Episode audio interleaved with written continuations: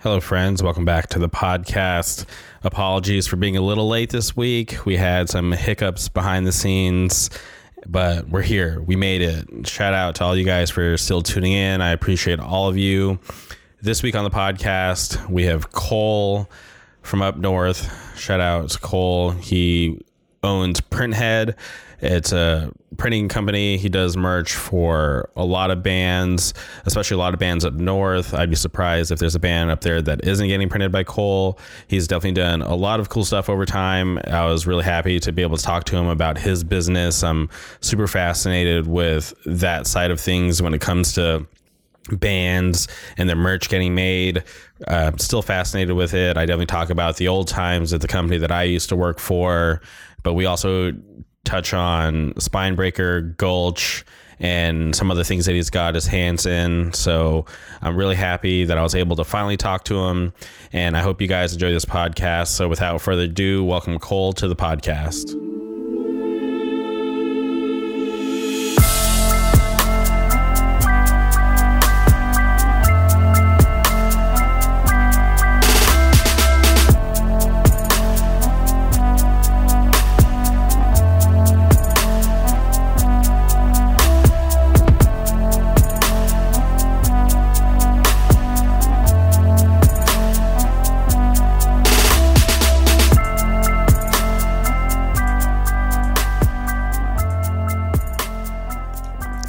Right, and we're live. Welcome to the podcast, Cole. Yeah, thanks for having me, man. Appreciate it. Oh yeah, no, it's my pleasure. Like I was telling you right before we started recording, I've had uh, a couple people recommend that I get you on here, so I'm really happy that we're finally able to do this. Yeah, definitely. I'm, I'm stoked. That's cool to hear that people want to hear me because usually people just want to hear Elliot. so I- cool. You know, what's funny is um, he's actually coming on tomorrow. Oh, no way. Yeah, yeah, for sure. He, he's coming on tomorrow, but you know, I like to uh, give shine to everybody. I just want to talk to people who I'm a fan of and that I, I think you know uh, deserve a, a little bit of shine and I, that I think are interesting. Hell yeah, right on. So, I one quick thing I, I want to talk about: uh, Were you at the Halloween show last night? Yeah, man. Yeah, I, I was there. I I played it with um my the other band that I played in Spinebreaker. Oh. In that band. Wow, uh, th- that totally so. I, I totally forgot that they did play that because all, all I've been seeing today is just like all the um, Sunami videos from last night. Yeah, it's dude so well deserved. Like, I mean, Spinebreaker played and we've been around for a long time, obviously, but um, like last night was totally a night for like the new bands like Sunami, Big Boy, Foghorn, Lead Dream. Um, you know, just like just all the newer bands. It's like, and then Tony Molina is not new, but um, so that's why I didn't mention him at first. But um, but yeah, just all the new bands, man. They're just like, like I've never seen so many new bands get such a reaction for their first set. It was so cool.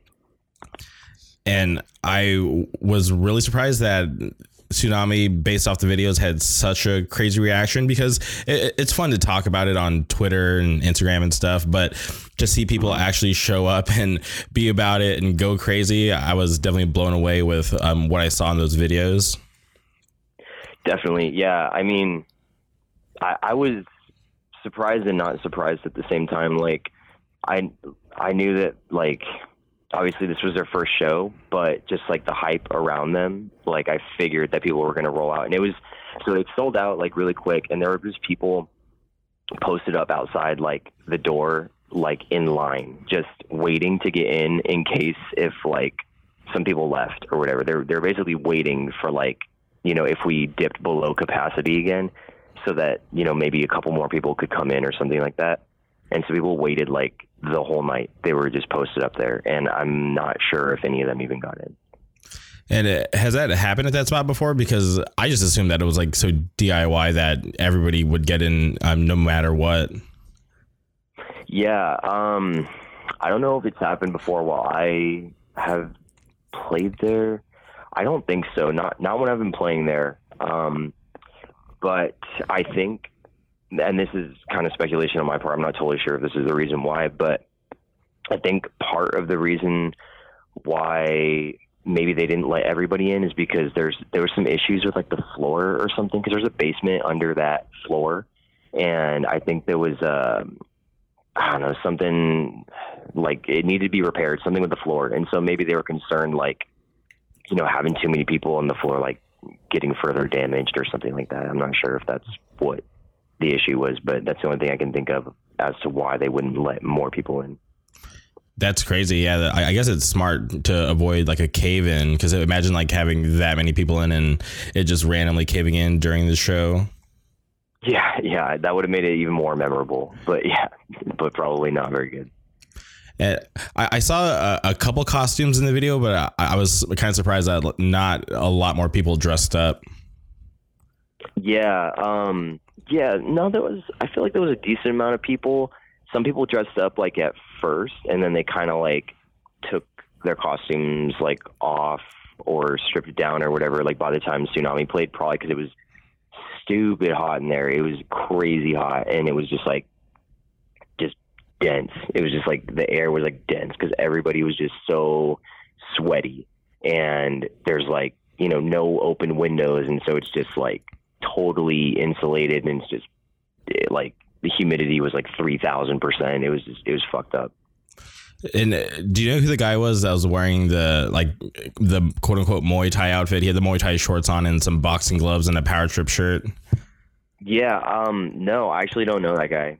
Um, I don't even think I recognized him, but there was a lot of people that I didn't recognize last night, which is pretty cool because like normally when I go to San Jose shows, I recognize most of the people because I've been going for a long time, but there was a lot of people that I didn't even recognize from last night, and I don't know if maybe it was like a lot of people's first show, um, and like due to the hype around the show, there was a lot of new people coming out to see, you know, like they're like trying to see, you know, who the fuck is this Sunami band or or whatever, but but yeah, there's a lot of people there that that I didn't recognize. But that Muay Thai guy was funny, man. He was he was just like hitting people, but in like good spirit. It wasn't like he was just going to try and you know fuck people up. He was everybody was having a good time. There wasn't any fights that I saw. I was in there for every band. I didn't see any fights happen, which was crazy because it's like people were just fucking swinging on each other, like straight up, just not even like moshing, just straight up, just throwing punches, and there was just blood like everywhere. There's people like I don't know if you've seen the videos, but there's a lot of people bleeding in that in that venue. Yeah, I, I, definitely saw some yeah. people with like their face kind of bust up, and yeah, I, I definitely like that people understood. Okay, Sunami's gonna play. The pit's gonna get crazy. If you're near the pit, you're gonna get hit. If you're in the pit, you're definitely gonna get hit.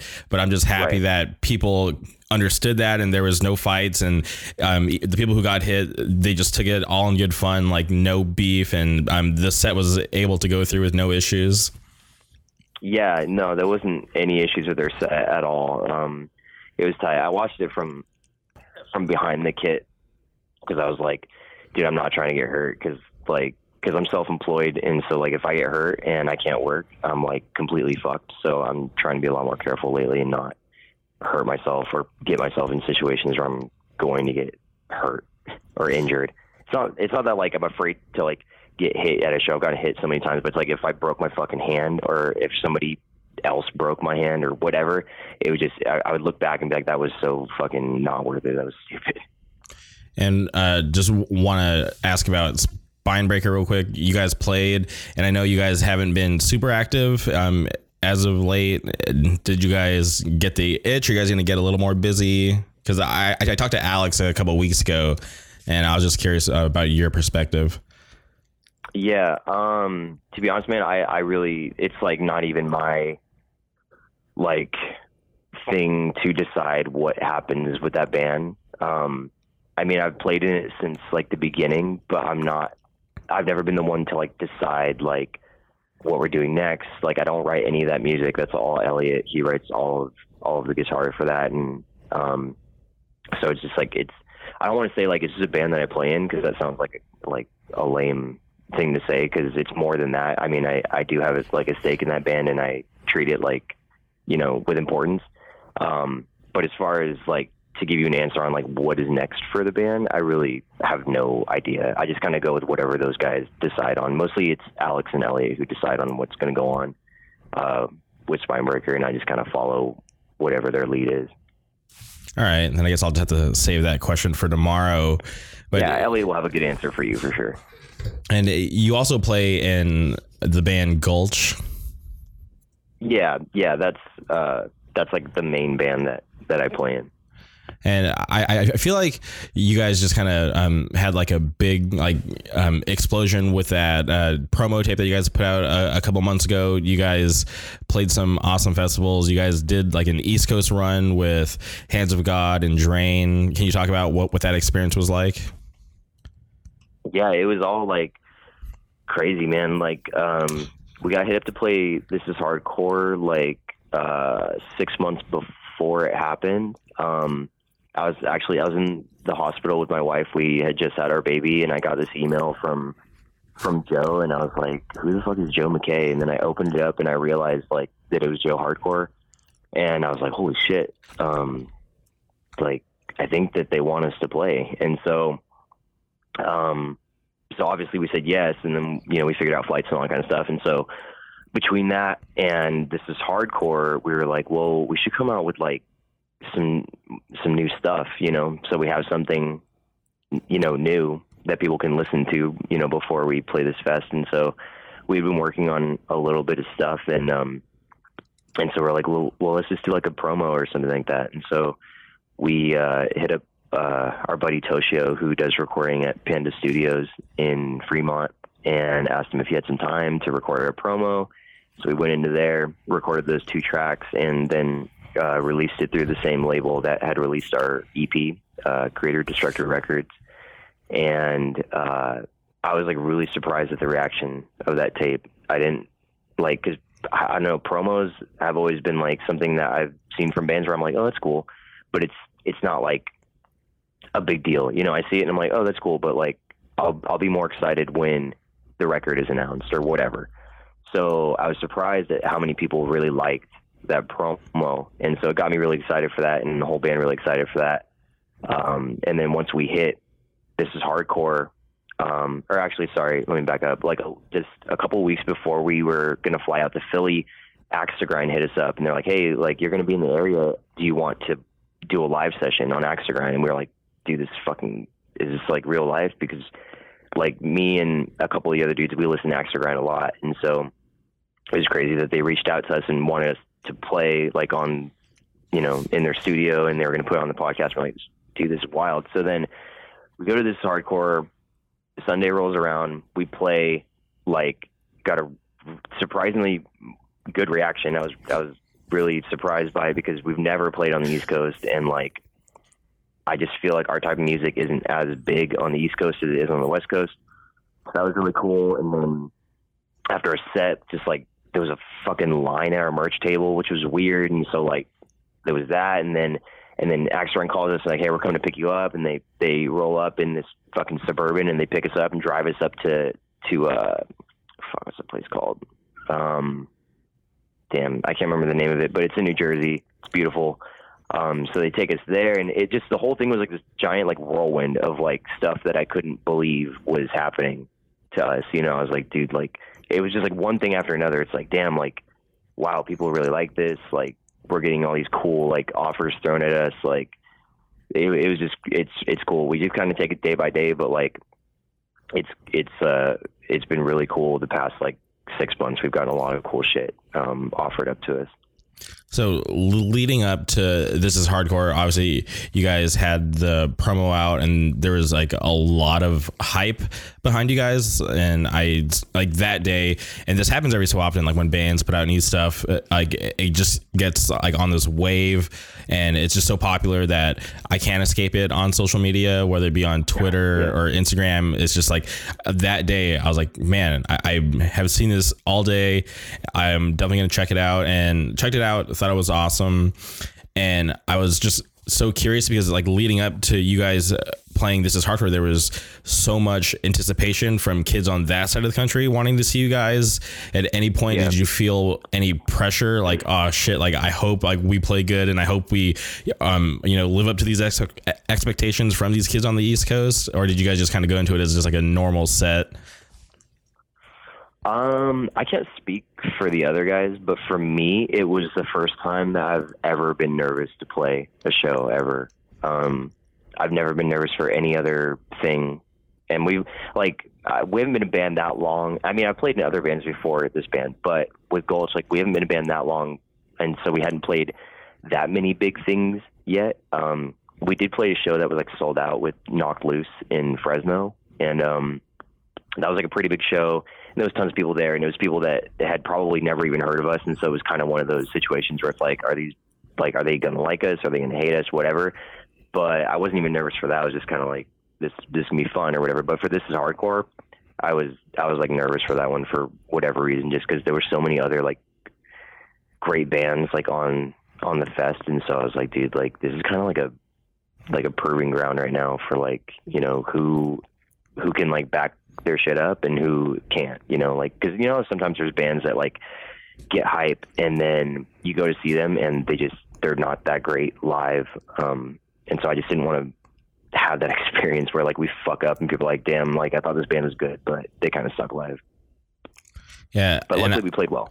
Yeah, I, I remember that, that day of the fest. Um, after you guys played, there was just like a, a bunch of videos floating around on Twitter of, of your guys' sets from like a bunch of different angles, and it looked like kids were into it, and definitely sounded like you guys did a good job.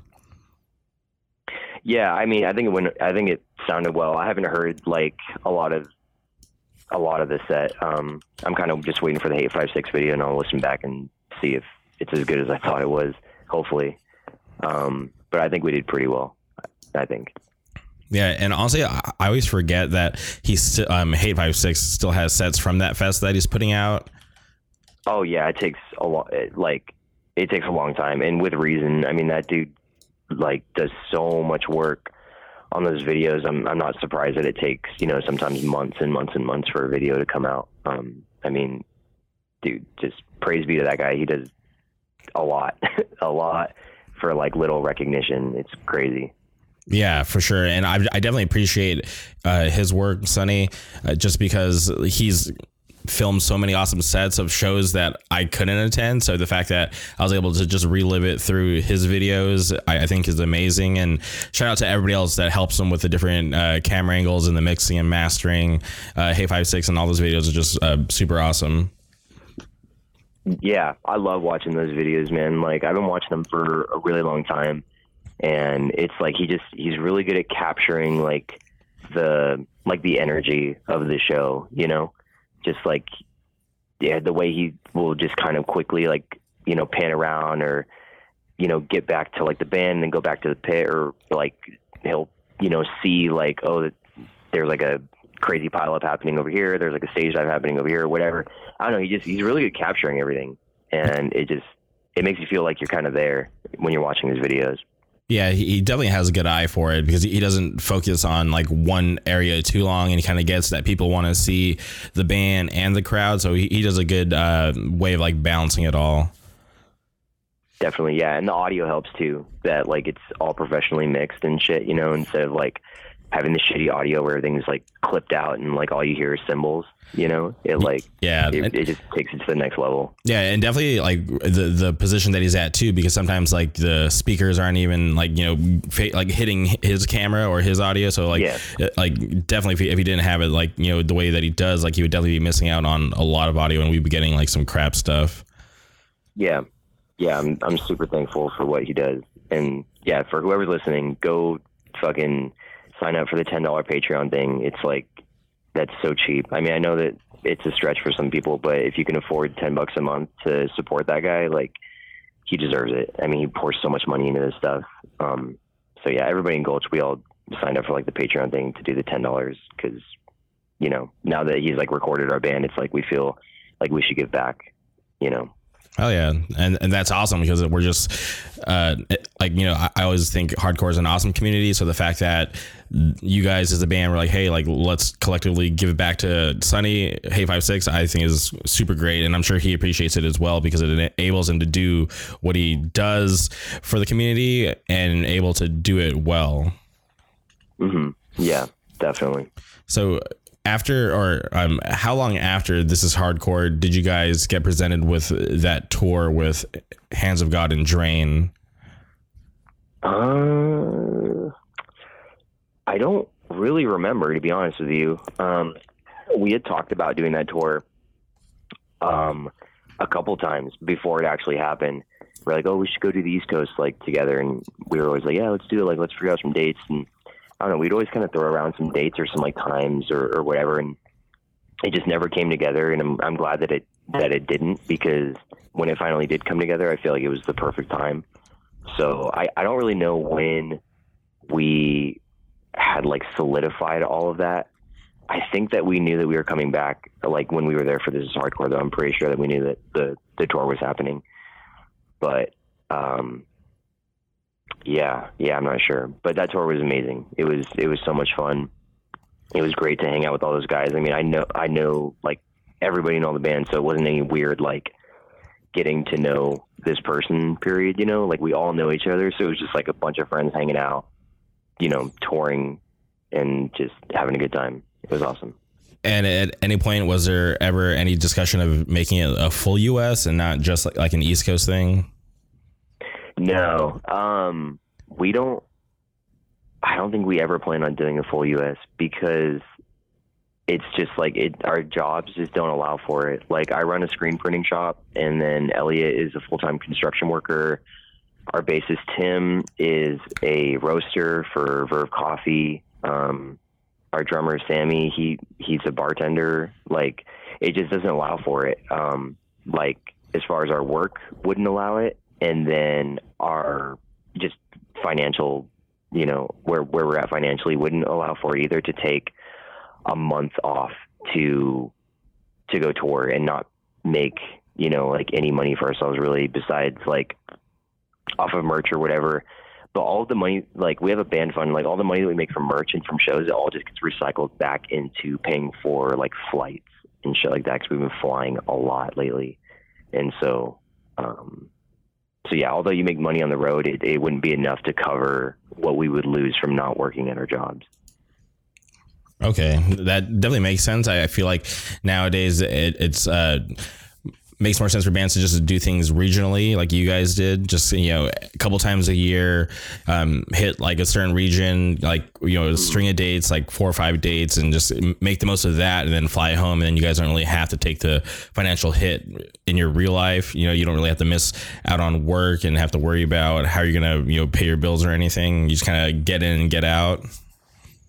Yeah, definitely. Like, so we did like this is hardcore, and that was on like East Coast, but it was just Philly, and then so then we did the tour, which hit a lot of the East Coast states, and then we're playing FYA in Florida, and then we're playing a fest that's up in uh, Tacoma, and then um, since this is getting this this podcast is going up what tomorrow or something. Uh, this will be up on uh, yeah tomorrow Monday. Okay, cool. So then I, I, can say it on here. We're playing for the children. Um, so we'll be down in, uh, you know, Long Beach. So we're hitting like a lot of different areas. It's just we're not touring like through all these areas. We're just we're going to them, playing a one off or whatever, and then coming back. But I'm really happy with everywhere that we're going um, for the rest of this year, and then also in 2020, like all the things that we have going on. I'm very content with all that stuff. I don't I don't feel the urge to do like a full US. Okay. And honestly, I forgot you guys were playing FYA until you mentioned it. And I'm actually flying out there for the first time for FYA. And I'm super okay. stoked to see the bands from California play out there. Yeah, yeah, we're playing it. Um, Drain is also playing it. So, um, yeah, it'll be sick. It'll be cool to meet you in person. That'll be tight. Yeah, definitely. And uh, Okay, uh, I'll ask you off here. I, I, have some questions about for the children, but I'll save it um, for after the podcast. But um, that fest in Tacoma, I, I just uh, saw the flyer for that uh, a couple weeks ago, and I, I, think it's pretty awesome that they're having something like that up there. And I'm yeah yeah, and it's just like you know after they lost uh, Rainfest, uh, I, I felt like that area up there just kind of like lost like a lot of steam. Like I feel like people kind of forgot that there was hardcore up there. If that makes sense. Yeah, I feel it. The people who are putting on this fest are actually um, were involved in Rainfest as well, so they're coming back to like book this and I don't know maybe some more stuff. Who knows? Yeah, and I, I think that's awesome because um, growing up and even like to this day, I, I, I still think there's like some awesome bands that have come out of that area. And I, I feel like people should just uh, realize that that area is still awesome. There's bands going on right now that are up there like Lower Species, Odd Man Out, still mm-hmm. doing amazing yep. things. Yeah. Yeah. Gag is starting to do stuff again. Um, I wish that band Ill Intent was still doing shit because I really like that band. I wish that they were playing the fest too. I was kind of bummed. I, I was hoping that they would be on it, and then when I saw the flyer, I was like, man, I really wish Ill Intent would have been on there because that band, fucking, that No Masters, uh, like EP or whatever you want to call it, was fucking incredible. Yeah, I, I thought they were super sick. I, I remember that they did a like a it was like an agnostic front like boot and like t shirt. Yeah, yeah, they did a. I think they did an agnostic front cover. Um, fuck, I don't remember the song, but I think it. I don't know if it was on the EP or not, but I know that they did an agnostic front cover because I know the. I'm pretty sure the singer is a skinhead, but. Uh, but yeah, they were they were sick. They used to come through California like every once in a while back in like 2011, 10, and 11 or something like that. And um, so I'd see them when they'd come through here, and it was always sick. Okay, and uh, when you guys go up to Tacoma, is that something you guys would drive to, or are you guys gonna fly up there as well? We're flying up there. It's like it's such a fucking haul, like to drive up there, and we don't really have like it, we'd have to take like multiple cars to like drive up there and like try and caravan up there. It's just like I don't know. We would just rather fly, so we're just gonna fly, and flights aren't too crazy expensive, so it it's all good. Yeah, for sure. Especially from where you guys are at to get up there. Yeah, I don't imagine it being that expensive. Yeah, no, it's not. It's not bad. Okay, and I, I kind of want to take it back. Uh, just was curious about how you got into hardcore and how you ended up playing for Gulch. Yeah, um, fuck. That's well. Okay, I'll, I'll give you the super, super, super short version. So, I started playing hardcore shows in 2005 in San Jose um, when I was 13 and uh, I didn't know about hardcore, and I didn't know any like hardcore bands. It's just I found it through. Um, there's like a girl that I knew, and her older sister's brother played in a band called Seize the Night from uh, from San Francisco, and also a band called Shades of Eden that was partially from San Francisco and partially from San Jose. And so I went to my first show, and uh, I was just hooked. Like from from then on out, like just when the band went on, just like all the feedback and shit, I was like, dude, this is fucking abrasive. And then just like as soon as the band started, and just like the pit opened up, and everybody's like moshing and shit, and I was like, this is fucking, this is sick. Like I love this shit. And so I was going like every every show that was happening in San Jose, I was pretty much at. Um, from like you know 2005 till fucking whenever shows there was there was like a really dry period in San Jose, but I was going to shows like as often as they were happening, and so um, yeah, I just I got really heavily into like the local scene, and then um, you know I met Elliot when I was like fucking 16 or 17 or something, and we started playing music together, and we had done a couple projects here and there and just kind of finding like our, our musical groove and shit like that. And then way later on down the line, Elliot and I lived together. And then um, I started writing songs for a band that didn't have a name yet. Um, and I presented to, presented it to Elliot and I was like, yo, do you want to do vocals in this band? I'm just trying to do something like heavy, but with like a lot of punk influence, basically take like punk drum beats and play like metal riffs like over it. And then add some, some more like punk stuff and maybe some more death metal stuff. But um, but it ended up being Gulch. And so that's how that all started. And then we didn't have like, we didn't have like a drummer. We didn't have like anything. And then, you know, I met, I was at a local show in Santa Cruz and I saw Sammy behind a kit, which was weird because I'd never, I knew he was a vocalist of Drain, but like I'd never seen him play drums. And, you know, so I was like curious. I was like, oh, cool. Like this guy's behind the kit instead of being a vocals or whatever. And then he played the set and he fucking like ripped. He was amazing and I had no idea that he played drums. And so I hit him up and I was like, "Yo, like, do you want to play in this project? Like, you want to get together and I could show you these songs I've got and we can like see if you want to play in this." He's like, "Yeah, for sure." So we got together and him and I just clicked like musically really quickly. And so he became the drummer, and then I asked him, you know, who do you want to play bass, and he suggested Tim, and so uh, you know, we showed Tim the songs and he was on board and, and then that's how he got into the band. And, um, and then actually, sorry, our, our other guitar player, Christian, was already going to be playing it. So I forgot to mention that, but that's the five of us, me, Elliot, Christian, Tim, and Sam. Um, that's how Gulch kind of started was with all that. Okay. And you mentioned you're going to shows uh, back in 2005. Uh, yeah. Did you ever know a band from San Jose? They're called Lose None. I do. Yes, I do know that band. It's just like there was not. It wasn't like div- divided or anything like that. It's just like there was two different like scenes, kind of. So like Lose None would have been the type of band to play with like hoods and like some of those types of bands. More of like the I, I don't even know what the fuck to call it, man. I'll, I'll, just call it tough guy hardcore, just for lack of a better word. Okay. So there's like tough guy hard, tough guy hardcore stuff, and I guess I was listening to stuff that was more bordering like metalcore, I guess. Um, so I do know that band, but I don't remember ever seeing them because I think the shows that they were playing were probably ones that I wasn't really going to because I was I was never really into that sound at that time. Okay, because like w- when I look at uh, the the scene up there now, bands like Lead Dream, Sunami, like that stuff reminds me of Lose None. So I'm just like, man, I, I wonder if those guys ever listen to that band because uh, whenever they would come to Southern California, like I would catch them like whenever I could in hoods, Lose None, on a warpath. And yeah. I, I always just heard about the crazy stories about their shows um, up in San Jose. So I was just curious mm-hmm. if you ever got to catch them live or if you ever even listened to them. No, not really. I'm I'm pretty sure Joseph, the vocalist of Sunami, I'm pretty damn sure that he listened to them because um, I think they were an East Bay band, and Joseph is from the East Bay, so I feel like he probably listened to them back then. Um, but yeah, no, like I was saying, I, I kind of just went to like I guess more of metalcore shows than than hardcore shows. Okay. But, or or whatever. I, I don't know. Whatever the fuck you want to call it. I just call everything hardcore. You know what I mean? Yeah, it, it's like, like, it's such a loose term these days. Yeah. So I definitely get what you're trying to say, but yeah, I definitely understand. So, um, it, it's fine.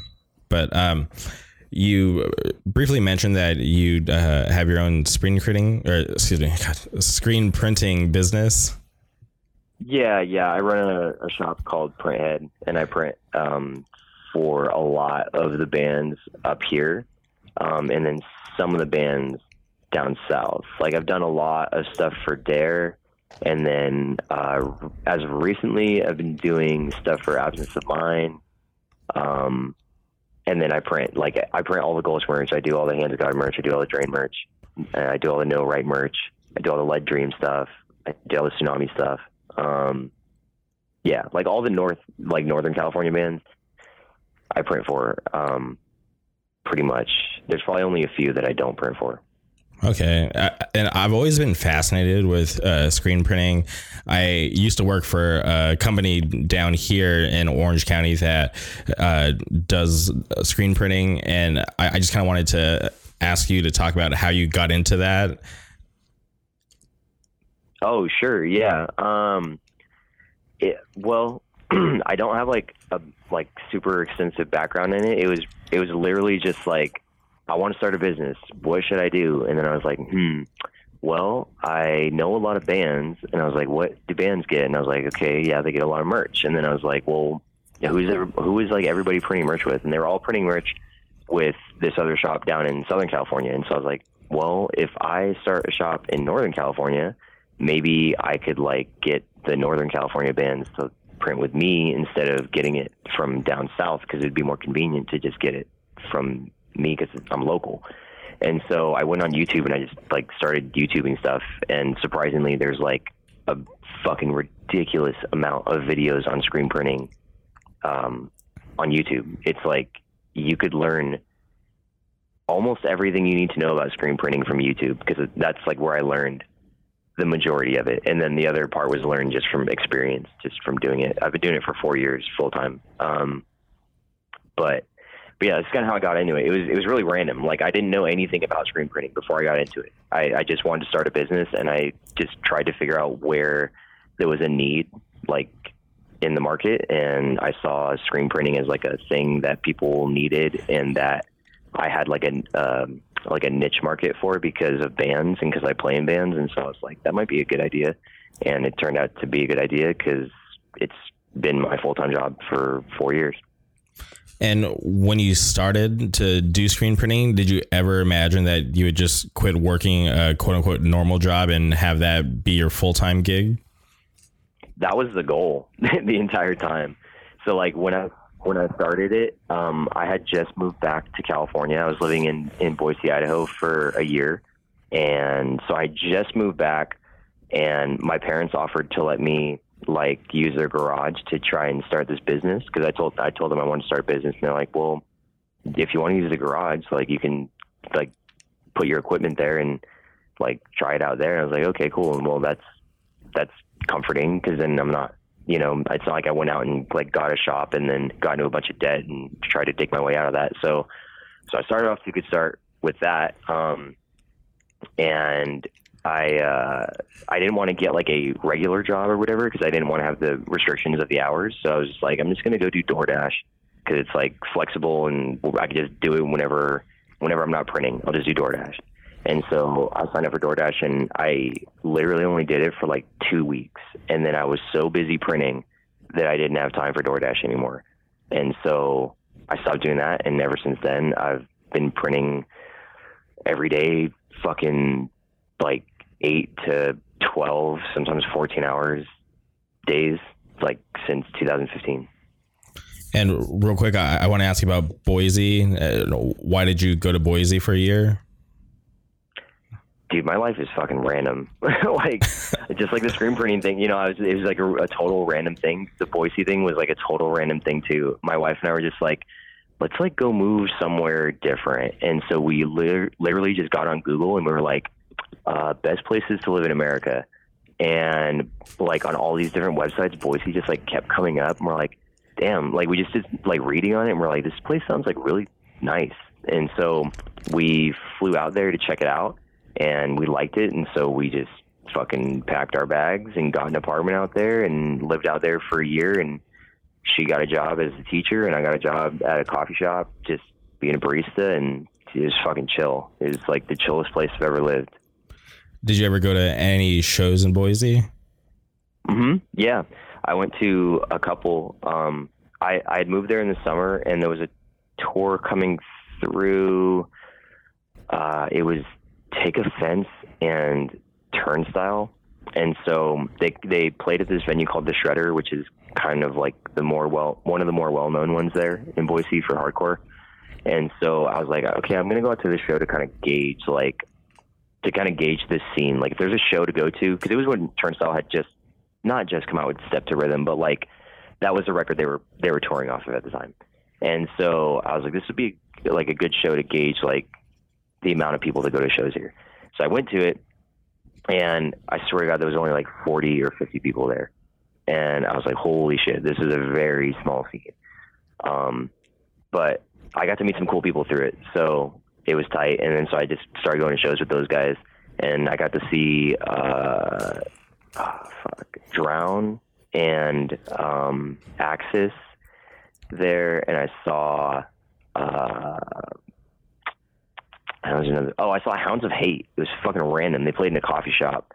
They just like had an off day or something, and they they came and played like this coffee shop, and it was it was tight. That band's really fucking good. Um, and then I tried to start a few mus- music projects out there with a couple guys, and we did like we recorded and released some music just on like Bandcamp or whatever. Um, so I I, st- I still stayed active in like the scene and with music while I was out there. That's awesome. Uh, did you ever know Devin from out there? hmm Yeah, yeah. I still talk to Devin. I see him when he comes through here with um with uh uh oh my god, one is talk? No, what, what what am I saying, dude? I'm tripping. I'm tripping right now. I dude, I'm, I'm literally blanking Wait, on his current band? it, yeah Oh, Rejection Pact. rejection pact. Oh my god, dude. Devin, I'm so sorry for listening to this. I'm I like totally drew a blank. Anyway, um, yeah, when his band when his band has come through, um, you know, I'll, I'll say what's up to him and stuff like that. But yeah, I know that guy.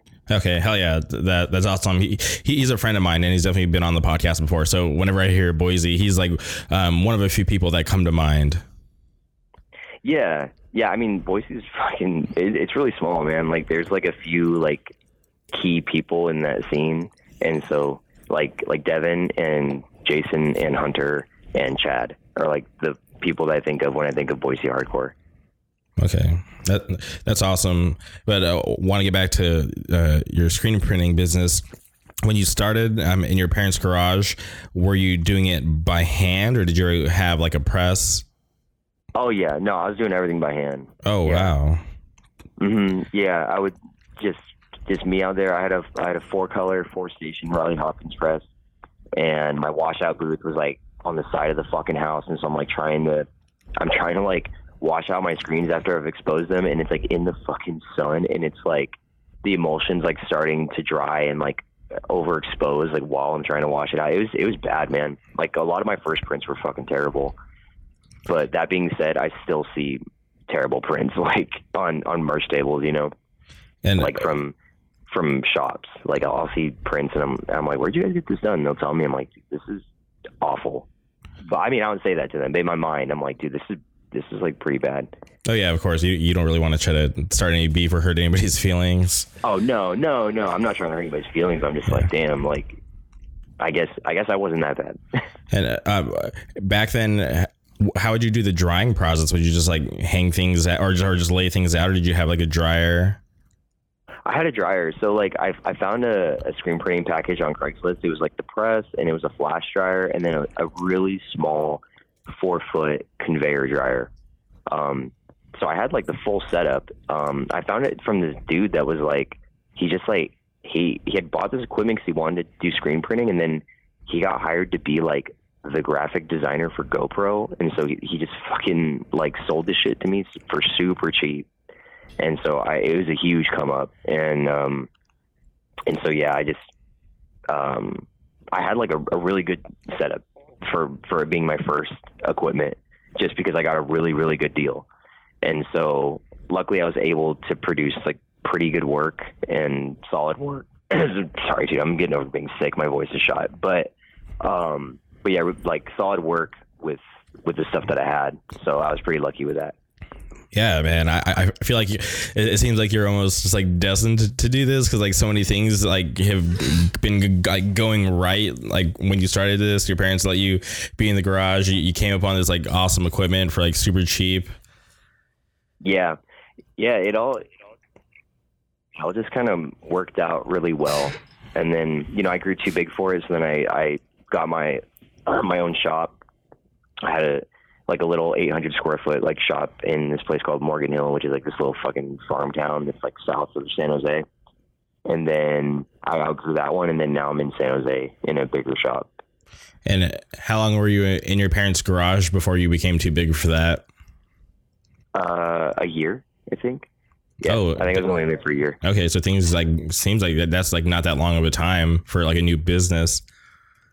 Yeah, like it's been like pretty rapidly growing. Like every every year, I think I've like almost doubled in like uh, volume that I do. Like every year, I, I do like twice as much work. And uh, the spot that you're in in San Jose, how much uh, bigger is it than the spot in Morgan Hill?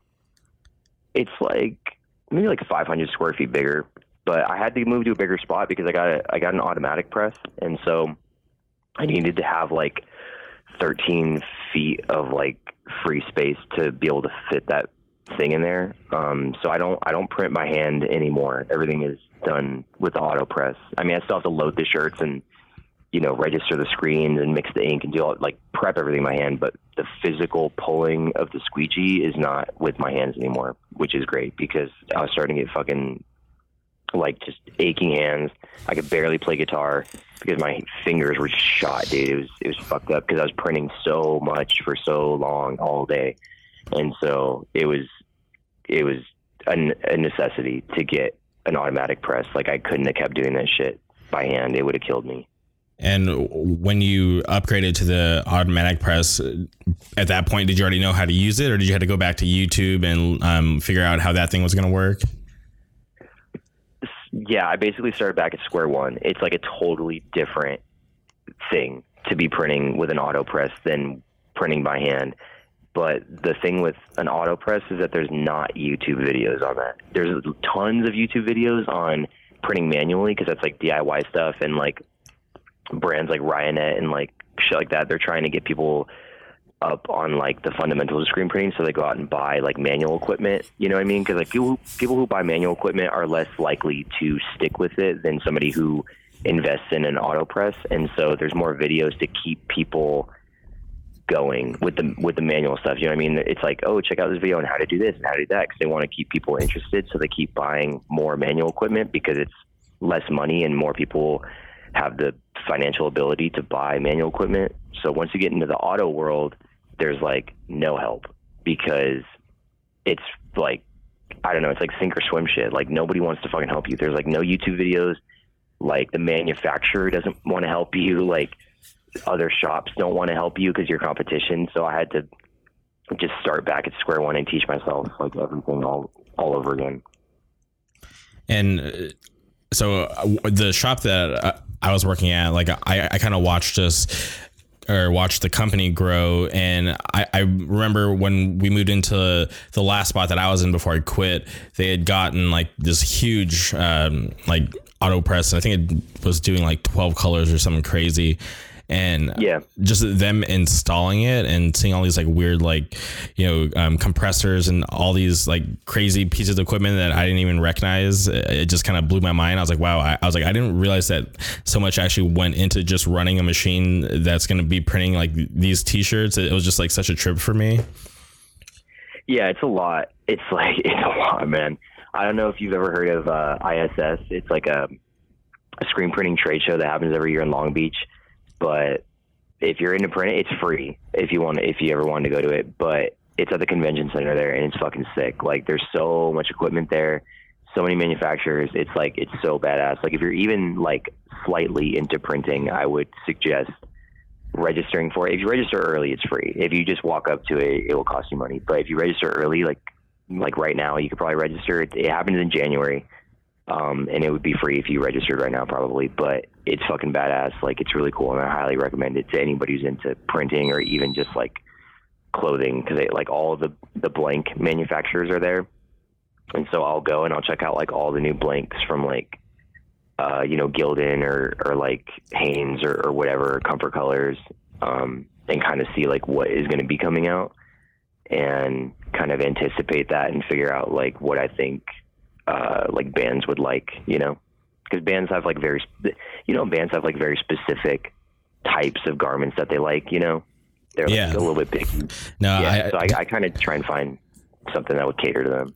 Yeah, I, I definitely get that. The company that I worked for, they had a bunch of uh, these Australian bands signed to the um, to the roster, and they told the company they're like, hey, like you have to print our shirts on AS color because our fans don't want to buy anything that's on like Tultex or Gildan or Alstyle. Yeah. It has to be on AS color. They're not going to buy it. So please don't print our stuff on anything but that.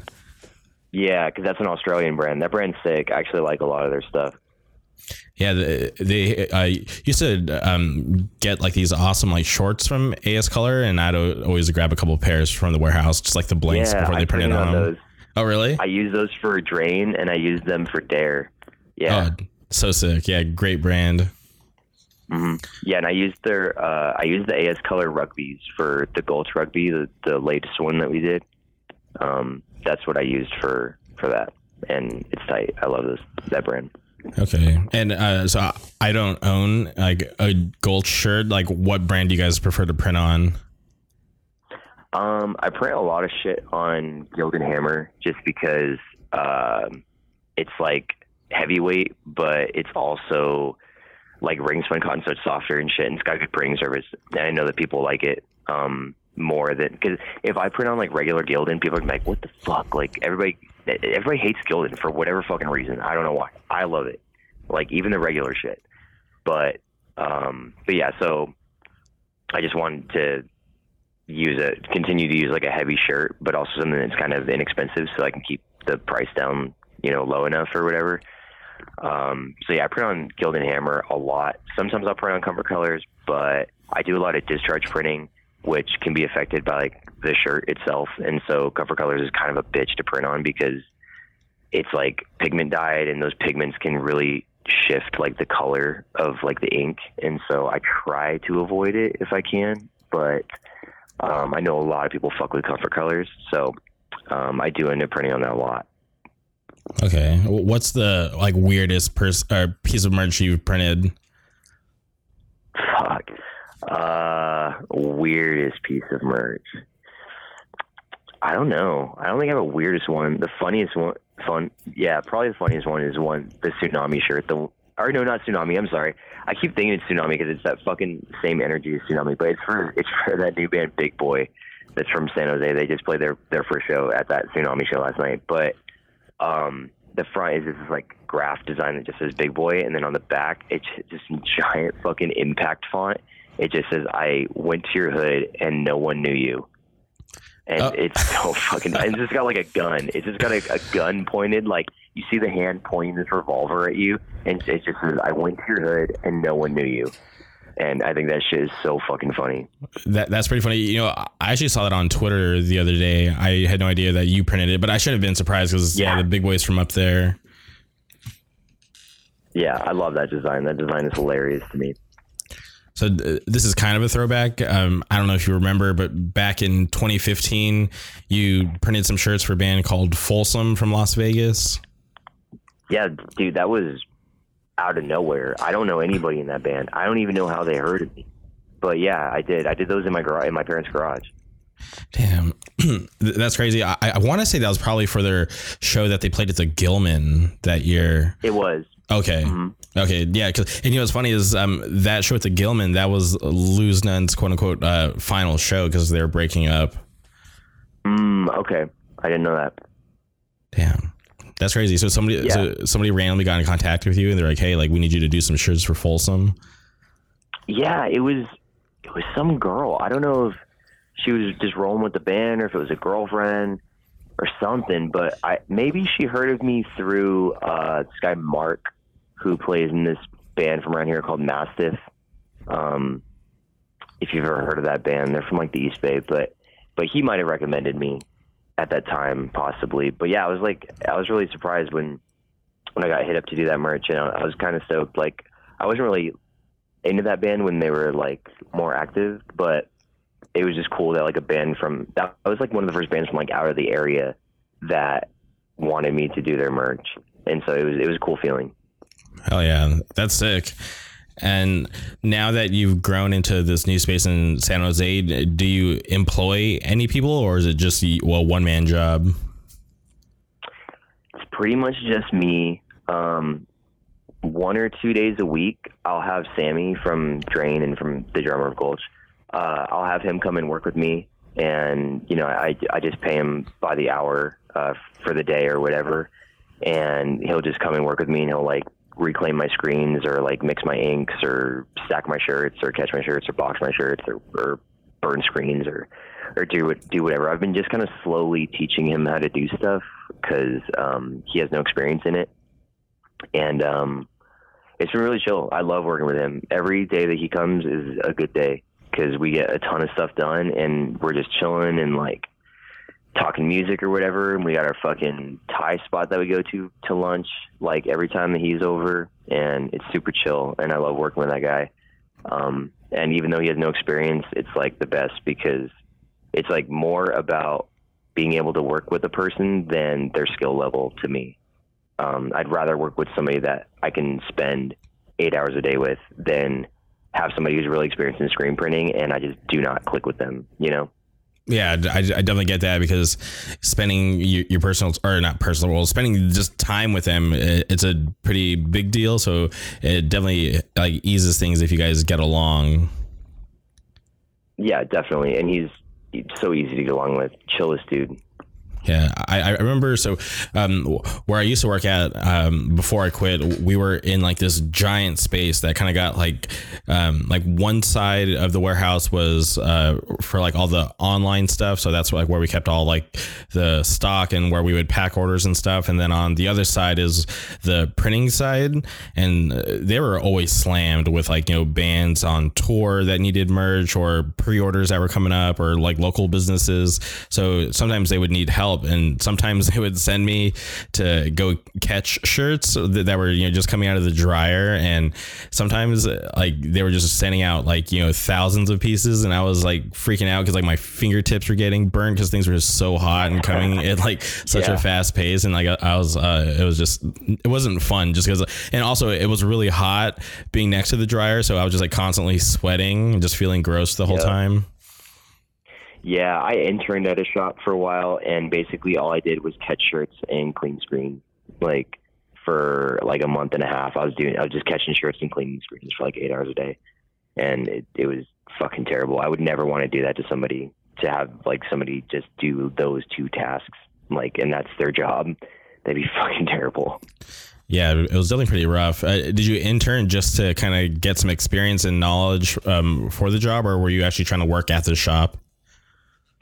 Um, it was just to get experience and knowledge. Um, it was a shop that was just kind of they just opened and it was in San Jose, and um, so I, I asked them if I could intern there, and they're like, "Yeah, for sure." I was like, okay, "Cool. Like, you guys don't have to pay me. Just like, like hit me with some knowledge. You know, just like teach me some stuff. You know, here and there, and I'll do. I mean, I'll obviously be working and stuff, but like, just show me something. You know, every every every day. Just show me something new. Like, oh yeah, for sure. But then it came around and they never showed me anything. And I was there for a, a month, like working for free. And they didn't show me shit. And so I was like, and then they, they were like, yo, like, we want to hire you. And I was like, um, well, I'm here anyway. So, okay. So then they hired me and I worked for another like couple weeks and they still weren't showing me anything even though I had, I was constantly asking them like, can you please like show me something today? Can you show me like how to code screens? Can you show me how you burn screens? Can you show me how you how you register a job? Like whatever. They weren't showing me shit, and so I was just like, all right, dude. Like I'm sorry, guys, but I just I'm not getting what I want out of this experience, so I'm out of here. And then I just at that point I was like, okay, now like I have to learn this on my own. Like I have to do it. And so I just fucking dove in and read. I just did tons of reading and YouTube videos and just taught myself everything that I know. And at any point, have you ever just kind of felt like relief, like after doing like a job or you know getting to the new spot in San Jose? I get, do you like feel uh, accomplished, or are you still striving to just grow and just still learn more about what you're doing? Um, I feel like I, I still want to grow. I definitely want to grow more this year. Um, and try and and do the same things I've been doing, like try and double my volume again. But um, but no, I still feel like accomplished in like what I've done so far for sure. Like I've come such a long way, and I try to not be too hard on myself because I like I I deal with a lot of issues like every day with printing. It's like a it, there's so many variables, and you're constantly fighting the variables with every single job. There's no like standard process. You know what I mean? It's like everything is different because it's it's a different garment. It's a different type of art. It's a different ink. It's like everything's different. So you're you're constantly battling things, and I I come up across a lot of issues, and then I start to feel like, damn, like do I not know what I'm doing? Like do I suck? Like what is wrong with me? But then I talk to other shops, and they deal with the same exact issues, and they've been doing this a lot longer than I have, and then it makes me feel better. Um, so yeah, I feel good with like where I'm at. Like I've gotten to do a lot of cool shit, work with a lot of cool bands, um, like some bigger bands. Like I did shit for Tomb Mold and I did shit for Power Trip, and I've done stuff for like Death Threat. Um, those are like probably some of the bigger ones. I did some stuff for Levi's. Uh, I'm trying to think of who else is big that I've done shit for. Stanford College. Um, so yeah, I feel good with like where where I'm at. Yeah, and uh, you talking about like you know you having like you know running into like so many different like issues. When I worked at like the company that I used to work for, and dude, there was issues like all the time. Like I, I can't think of a, a, time when like one job like went smoothly. Like if it like yeah, there's always something wrong. Like somebody grabbed like the wrong garments, or there is uh you know like pieces missing or uh, the colors Yeah. wrong. Yeah, and so Yeah. like don't get too hard on yourself about that because like yeah, things do happen. And honestly, it, it seems like you know based off the people that I've talked to and like the stuff that I've seen, like it seems like you do a really good job. Yeah, thanks. I mean, I I've tried to do the best job I can, and like, it's all like for me, it's all about like the print. Like I'm trying to do like the best prints possible. You know, I want to have like the best prints like in hardcore, but I don't know if I'm gonna get there uh, by myself at least. But uh, but that's what I strive for.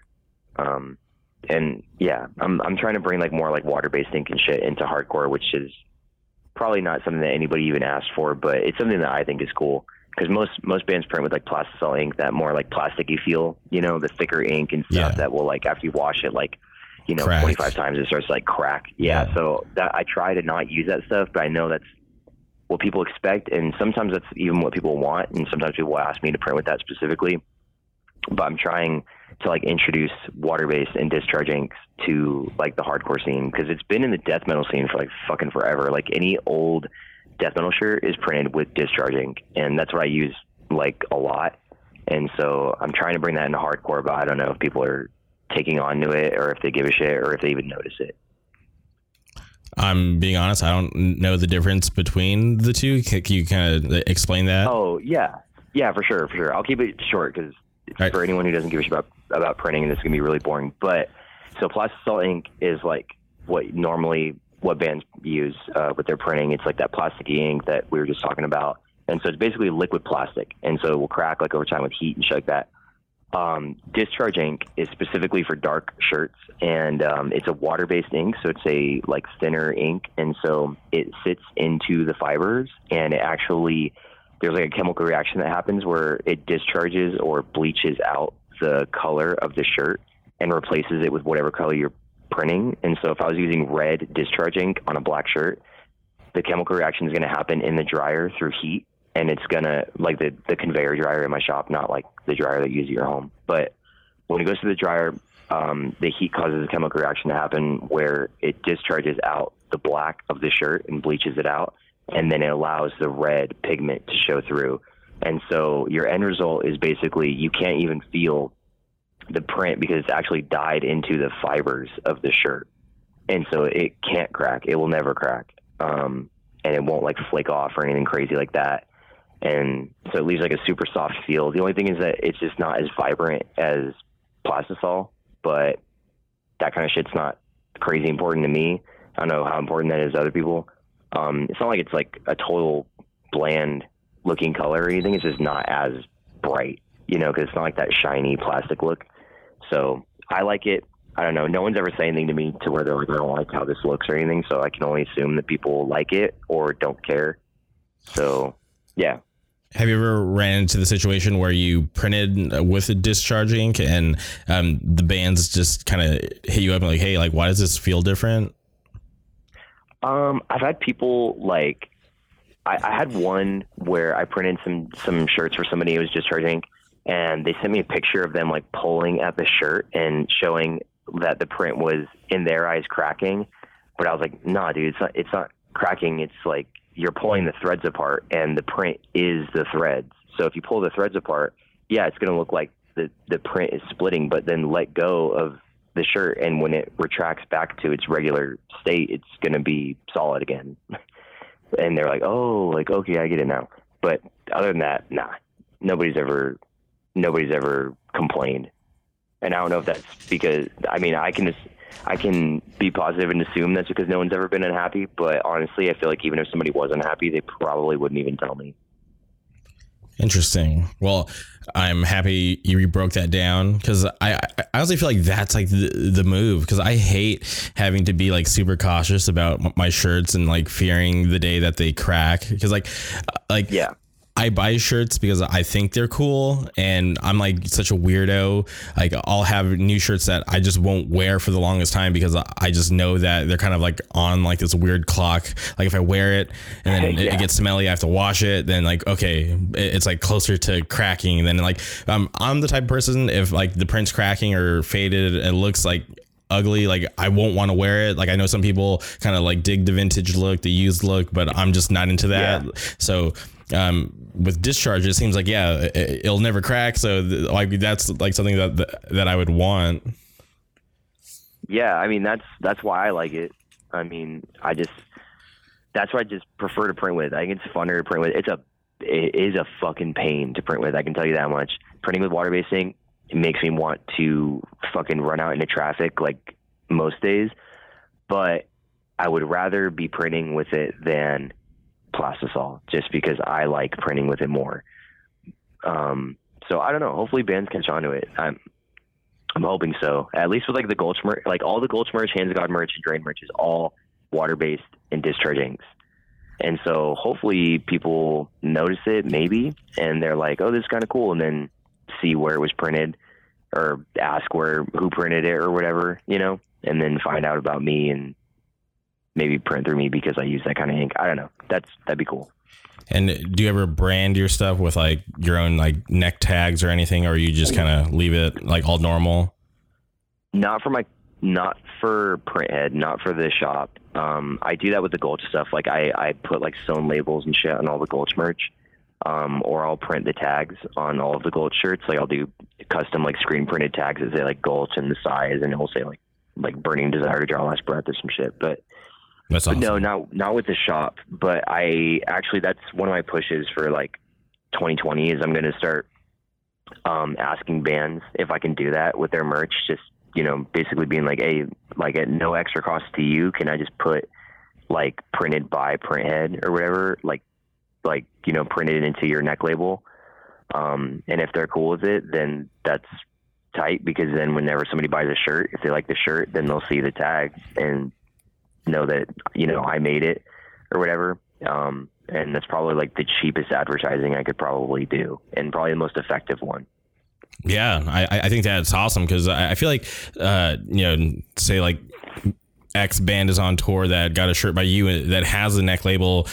You know, people notice that stuff because obviously people want to check to see that they got the right size. Um, yeah, and people definitely look there, and especially if you have like something special like that, um, kids will definitely be drawn to you, uh, um, Printhead, because like, okay, cool, he, he, printed this awesome shirt. Like, what else has he done? Like, I want more cool stuff by him because it's quality stuff. Yeah, that's what I hope. That'd be tight. I would love that, man. I love doing band merch. Like recently, I've been doing like ninety percent band merch, um, and the other ten percent is just like you know whatever else comes through the door. But it's been cool to do band stuff because that's why I got into this in the first place. And I love printing band merch. It's like my favorite thing to do.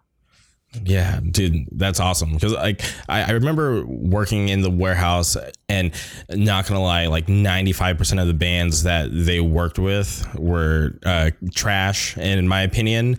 But every yeah. now and then like they would get like uh like a new band that I was already into like on the roster or maybe it would just be like a one off like hey like we want to do some stuff for you like let let's try something and it'd be just like a, like a random cool piece from a band that I would like and would definitely get me stoked on it and like just the, the feeling of seeing like the band that I like get something cool done at the shop that I worked at was always a good feeling and obviously like I'd always get it early um it, it was pretty cool so I, I can kind of imagine imagine. Yeah, you get like, first first dibs on it. Yeah, so I, I, can kind of imagine like the feeling that you have for printing for bands that you like.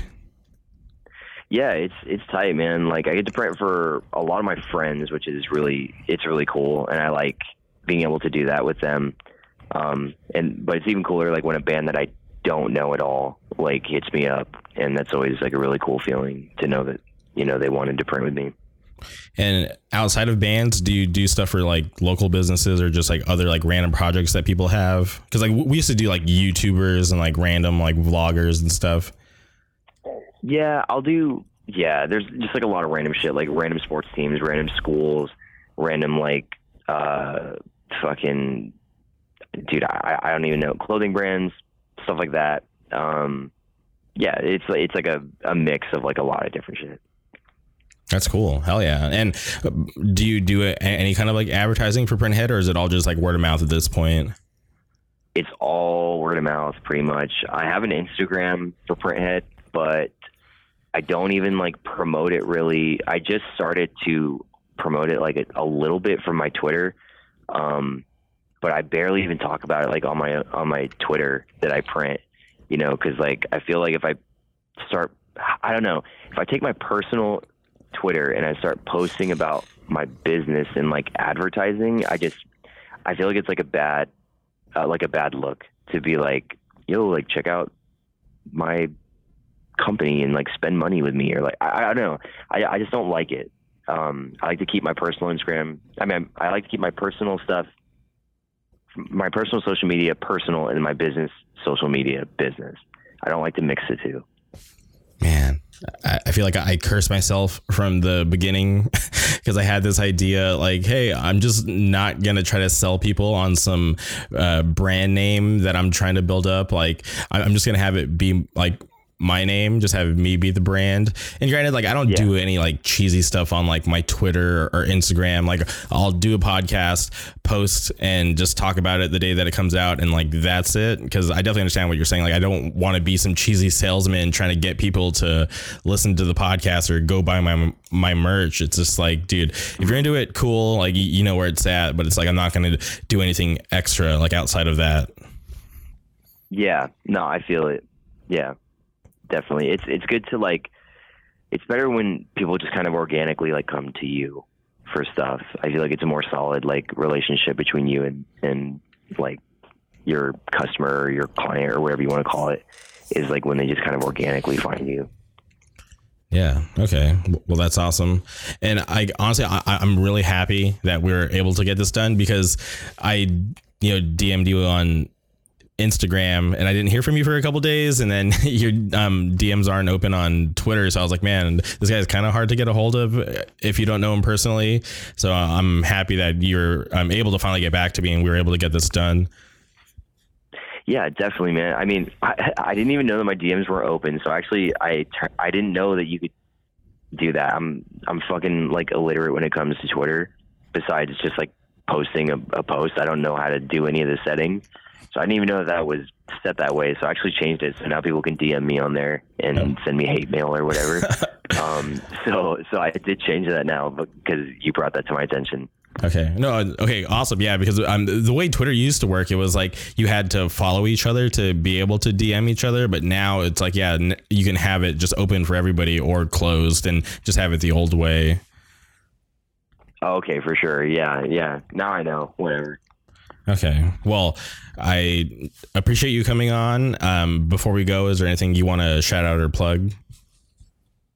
Oh, dude, man, that's that's rough. I don't know. I mean, I could I could plug like a bunch of bands, but I'm sure everybody already listens to them. But I'll just name a few, like Hands of God, obviously, Drain. Those are like my like my homies, my brothers. Sunami, fucking Spinebreaker. I tried playing that band, so that's kind of lame to shout it out. But uh, I, I don't know, man. Um, obviously, we talked about Hate Five Six. Everybody support Hate Five Six. Support this podcast. Support Axe to Grind. Support your scene. Fucking support your venues. Don't fucking fight at your venues. That shit's dumb. Take that shit down the street. Otherwise, you're gonna get your venue shut down, and you're not gonna have a scene anymore. Um, I don't know. That's that's pretty much it. I don't have much else to plug, honestly. Tell people uh, where they can get a hold of you if they want to do some business with Printhead. Oh yeah, for sure. Um, email is printheadteam at gmail.com. You can find me on Instagram. This is printhead. Uh, hit me up on Twitter at symmetricole instead of symmetrical.